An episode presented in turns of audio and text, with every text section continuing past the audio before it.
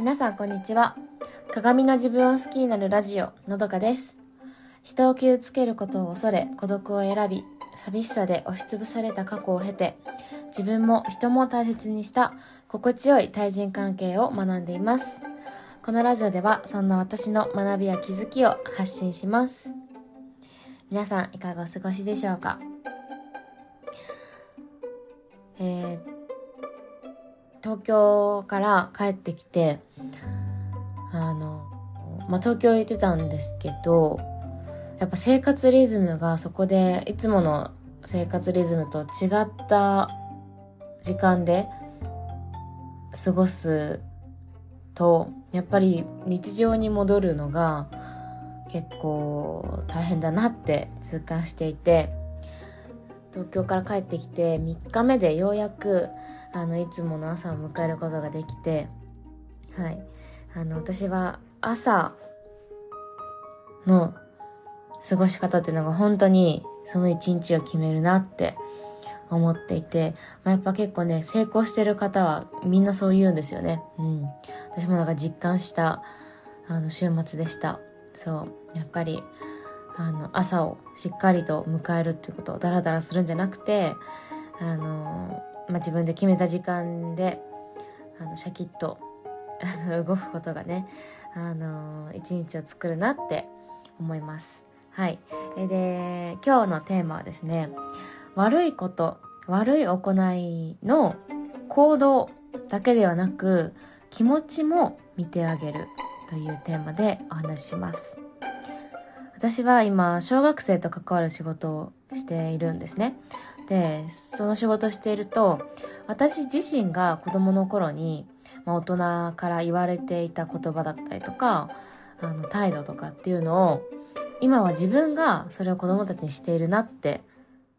思うんですよ。うん、でその無意識レベルでそうこんな時はこういう言葉を言うみたいなのが、うん、あってでも改めてそこを考えるとあ違う言葉がけをした方がいいなって思うことがたくさんあってですね。そう。やっぱ子供の時に言われていた言葉とかあのまあ、されていたこと、まあ、態度だったりとか行動って本当にその時のことが当たり前になって染みついちゃってるけどでもそれによって今の自分がすごく苦しめられてるっていうかあうんなんかそれがあるからなんかこうやって嫌な気持ちになったりとかうんなんか苦しんでるなって思うこともあるからそれを改めて振り返って今の自分もそうだしなんか当時の自分もなんか救うような感覚に、うん、なるんですね。そうでまあそれの一つがあの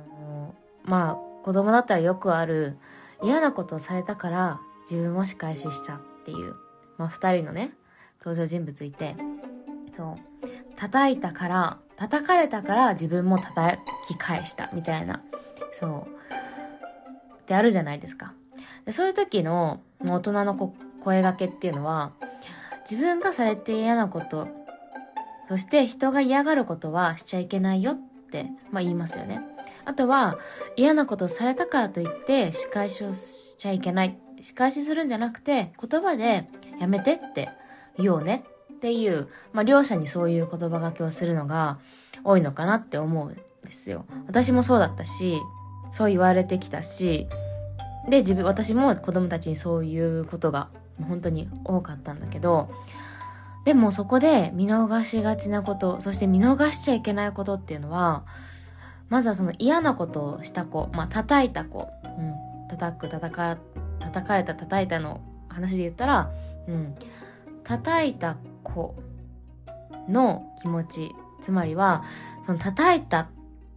ていうその行動をするに至った気持ち、うん、なんで叩いたのかとかうん。結構子供は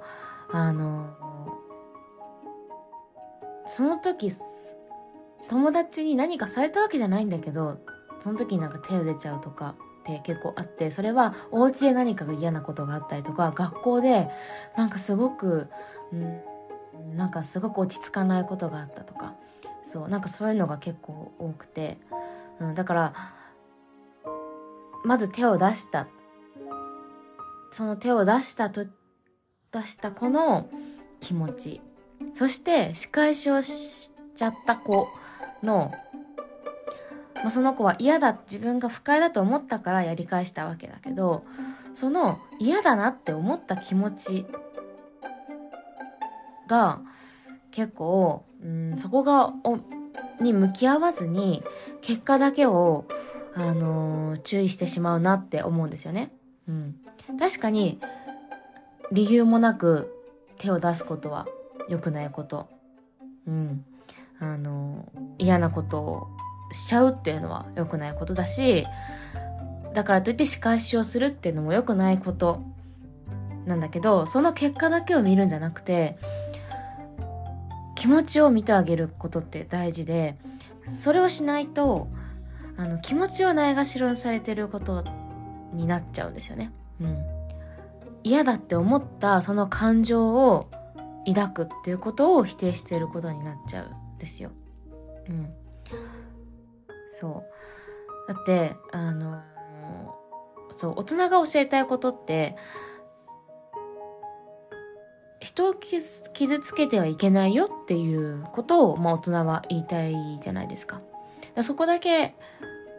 押さえとけば大丈夫で、でも、あの、よくある、そのさっき言ったような言葉がけだけだと、感情は無視してしまうことになるんですよね。うん。で、どんな感情を抱くかっていうのは、それは本当に人それぞれ、人の、ん？自由なことだし、うん。そう。だから、叩かれて、嫌だって、叩かれるのが嫌だとか、不快に思った、叩か、叩くだけじゃなくてもね、なんか、うん、嫌な言葉を言われて、その嫌な言葉に傷ついたっていうこの傷つく自分の気持ちってそれ自体は全然健全なことだしその気持ち抱くことって何も悪いことじゃないですよ。うん。だけど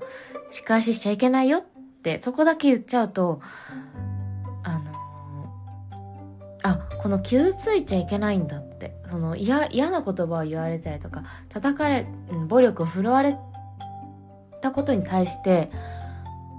傷つく自分がおかしいみたいな。なんかそういう風に捉えちゃうんじゃないかなって思うんですよ。うん。で、そういう不快な感情とかっていうのを押さえつけて、それを気にしないようにする。多分大人はそう気にしないようにすることが上手くなっちゃうと思うんですよね。でもそうすると、自分のあらゆる気持ちにも鈍感になっちゃうっていうのを私は友達に教えてもらって、そう。